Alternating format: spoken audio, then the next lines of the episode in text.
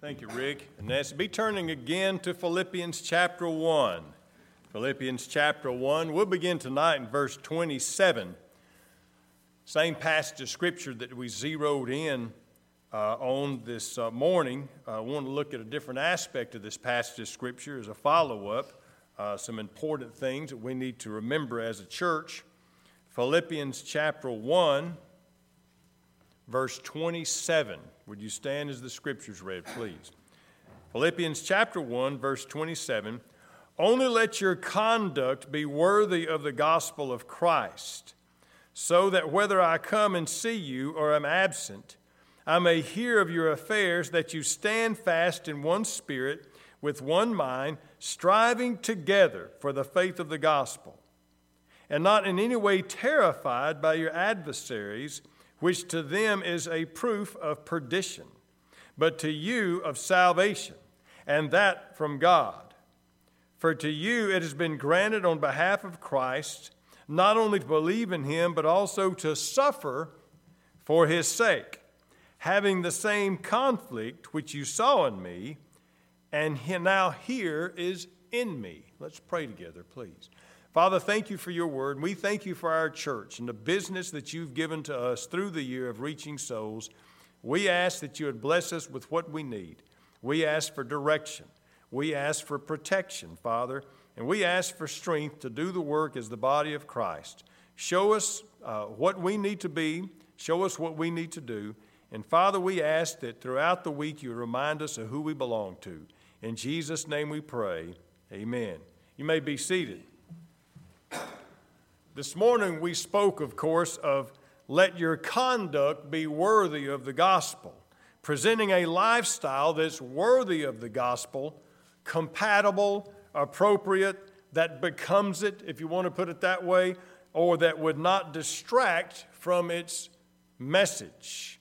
Paul further compared this in Colossians to taking off the shabby clothes of the old man of sin and putting on the new man, which is renewed in the image of Christ Jesus.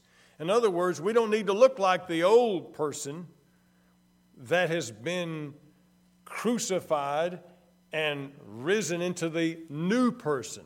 The old man of sin is dead. We don't need to look like that anymore. He said we need to look like Jesus Christ. He even gave us some specifics and some characteristics of Jesus Christ. So we've taken off the old man, we put on the new man. Now we're properly dressed. What now? You ever heard the saying, well, all dressed up and nowhere to go? Well, we're all dressed up, but we've got plenty of places to go, and we've got plenty to do. This passage of Scripture, after he says, Let your conduct be worthy of the gospel of Christ, he says this that I may hear of your affairs, that you stand fast in one spirit, with one mind, striving together for the faith of the gospel. Several things he mentions here. First of all, the necessity of cooperation, that you stand fast in one spirit. Some English translations translate that you stand firm. Quite literally, it's a military term to stand your ground against opposition. Now, you might ask, now, what opposition could Bristol Baptist Church have? Well, we think about this county, think about North Louisiana, South Arkansas, we think about the community, and it may be pretty obvious we don't have a lot of enemies when it comes to looking around in the community, but we do have an enemy. And that enemy would try to stop what we're doing in reaching souls for Christ. That enemy, of course, is Satan. That enemy is very displeased when young people come up to be baptized and when young people are saved through the Awana program and through the youth program and when people come up during the invitation. The enemy is quite upset. Satan would really like to stop what we're doing. And to do that, there's several different things that we need to stand against. First of all, he seeks to discourage us. We need to stand firm against discouragement. And sometimes discouragement takes a little bit different form, and, and, and it's laziness. Now, these are not the people I need to be talking to because you're on Sunday night. But sometimes we need to watch out because sometimes the ones who care the most are the ones who get discouraged because things aren't happening, like perhaps we are praying for them to happen. In the church, sometimes we think, why are we not growing? Why is this and why that? And so people who really care usually can get discouraged. And Satan would attempt to discourage us, or he would attempt to distract us with some little minor something. Doesn't mean anything, whether it's in our personal life or in, in politics or whatever. He'll try to distract us so we're not looking at the business at hand, or maybe even to deceive us. Or watch this, sometimes he'd seek to divide us. And he says, I need you, I need to make sure that I'm hearing about you, that you're standing firm, standing fast, holding your ground. And the world is against what we're doing here. And there are some individuals that just absolutely are incensed at church. They just absolutely spend their life being mad at church and church people. So we, as a church, looking at the opposition we have from spiritual places and, of course, from the powers of evil, need to stand firm. John Phillips, Bible scholar, tells the story in looking at this passage of Scripture of back in the days when people had big families because they had big farms farms. They had big farms, so you'd have all these kids to help work on the farm.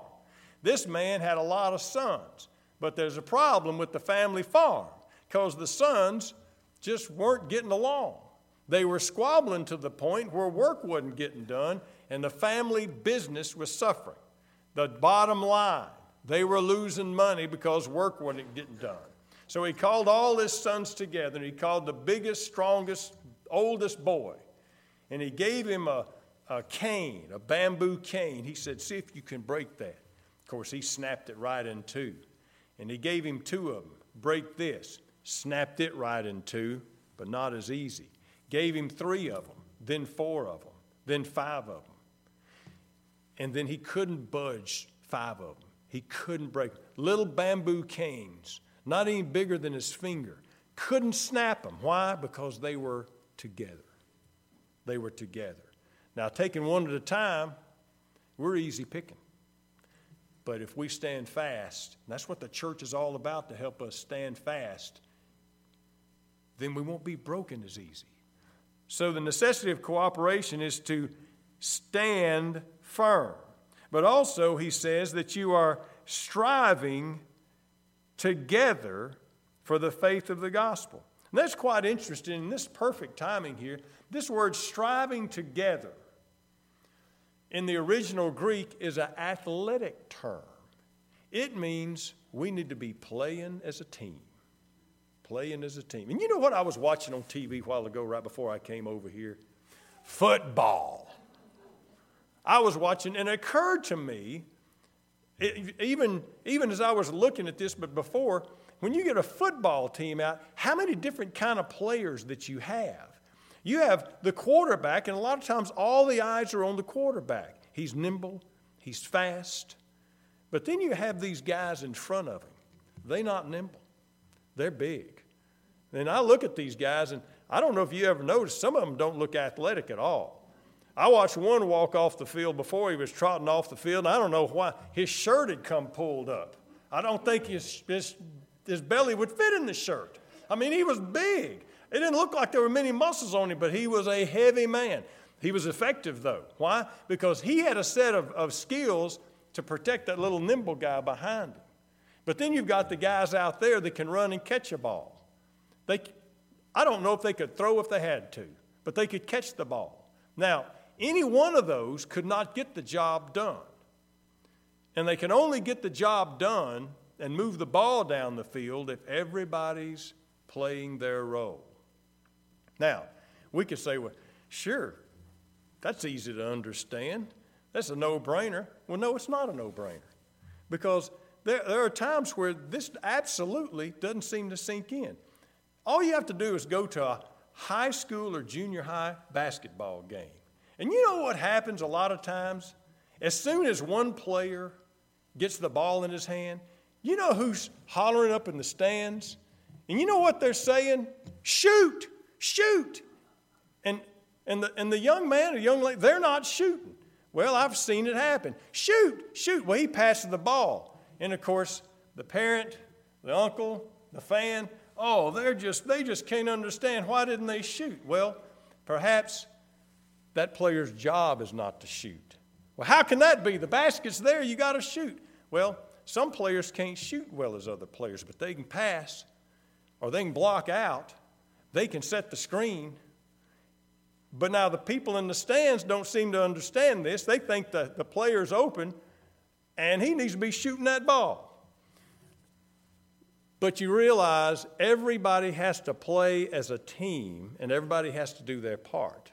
And that's what the Apostle Paul was saying that you strive together, you work together, you play as a team. Even if you don't have the same role, everybody's role is important.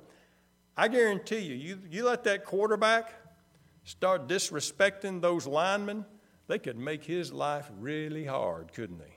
he he's not throwing any balls if they don't do their job. Everybody's important.